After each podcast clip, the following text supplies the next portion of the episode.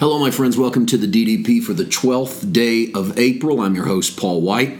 It is the Tuesday of Holy Week, and we are reading through the four readings.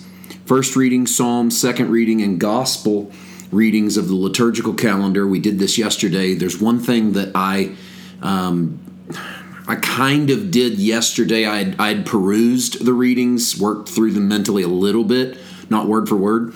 I decided today, for the rest of Holy Week, I want to discover the readings with you. So today, tomorrow, uh, oh well, let's just say all the way through Holy Saturday, I'm just going to read them for the first time, not as if we've you've read the Bible many times as well, so have I, so I've read everything in there, but read them with fresh eyes every day with you. Let's get started. Isaiah chapter forty-nine, verses one to seven. Listen, O coastlands, to me, and take heed, you people from afar. The Lord has called me from the womb, from the matrix of my mother. He has made mention of my name. He has made my mouth like a sharp sword. In the shadow of his hand he has hidden me, and made me a polished shaft in his quiver. He has hidden me. And he said to me, You are my servant, O Israel, in whom I will be glorified. Then I said, I have labored in vain. I have spent my strength for nothing and in vain, yet surely my just reward is with the Lord and my work with my God. And now the Lord says, who formed me from the womb to be his servant, to bring Jacob back to him, so that Israel is gathered to him. For I shall be glorious in the eyes of the Lord, and my God shall be my strength. Indeed, he says, it is too small a thing that you should be my servant, to raise up the tribes of Jacob and to restore the preserved ones of Israel. I will also give you as a light to the Gentiles, that you should be my salvation to the ends of the earth. Thus says the Lord, the Redeemer of Israel, their Holy One, to him whom man despises, to him whom the nation abhors, to the servant of rulers. Kings shall see and arise, princes also shall worship, because of the Lord who is faithful, the Holy One of Israel, and he has chosen you.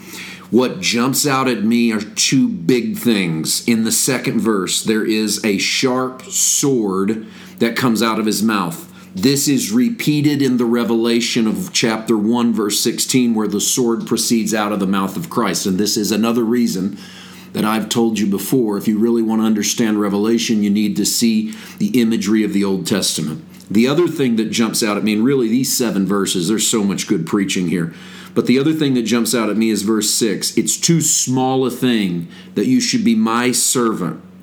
I'm going to give you as a light to the Gentiles. God thought it was too small to become a man only for Israel and Judah. He wanted to be the servant for the whole world. Wow. Psalms chapter seventy-one, the first fourteen verses, and that's most of that chapter is twenty-four verses long. In you, O Lord, I put my trust.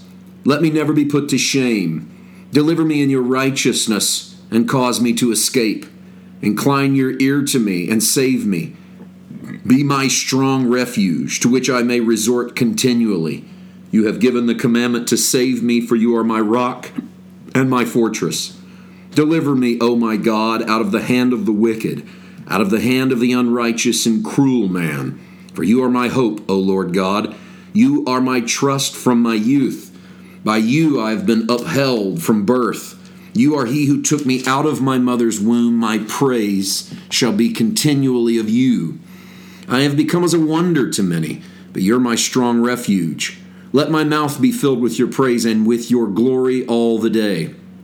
Do not cast me off in the time of old age. Do not forsake me when my strength fails. For my enemies speak against me, and those who lie in wait for my life take counsel together, saying, God has forsaken him. Pursue and take him, for there's none to deliver him. O God, do not be far from me. O my God, make haste to help me. Let them be confounded and consumed who are the adversaries of my life.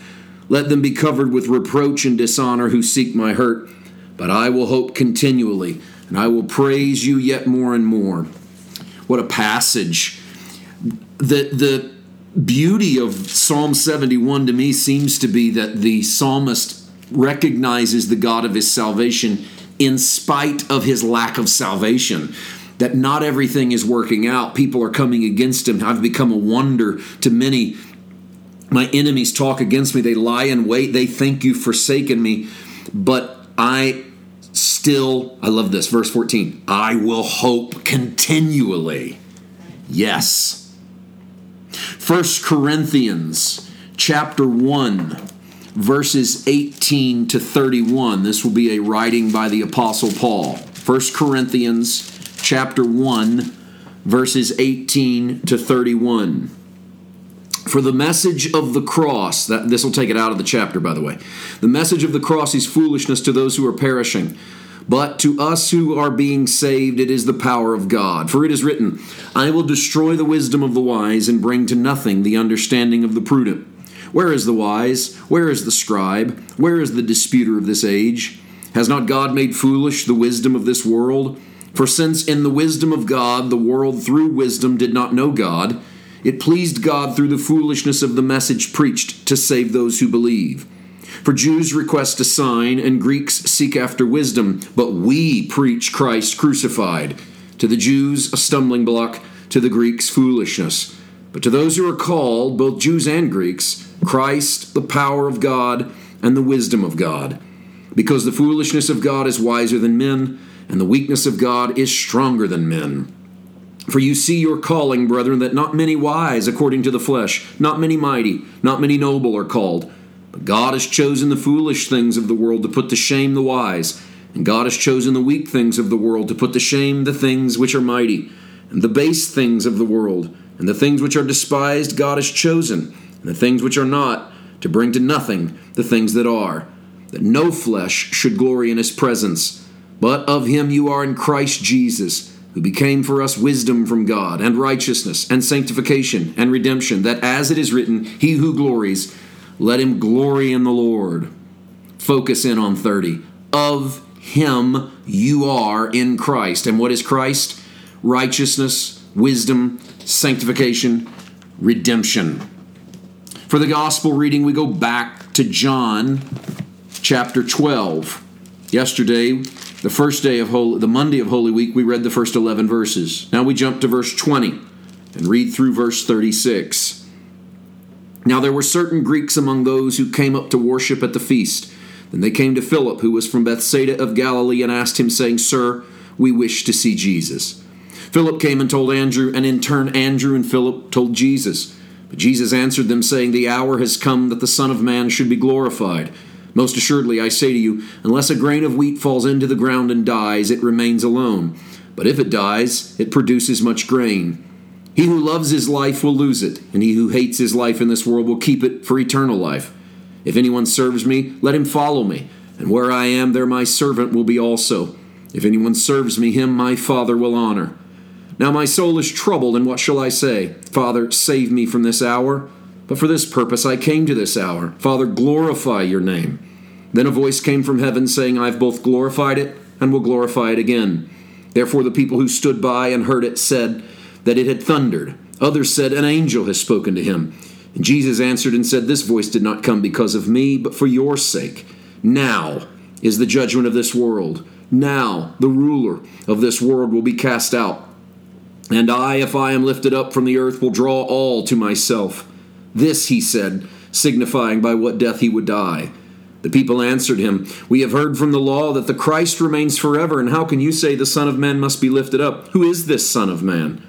Jesus said to them, A little while longer the light is with you. Walk, walk while you have the light, lest darkness overtake you. He who walks in darkness does not know where he is going. While you have the light, believe in the light, that you may become sons of light. These things Jesus spoke and departed, and was hidden from them. This is a passage I've preached many times. The fact that the grain of wheat has to go into the ground and dies, Jesus must go to the cross. But if he goes, he'll draw the judgment into himself so that you and I could go free. We continue with the Holy Week readings tomorrow. Have a great day. God bless.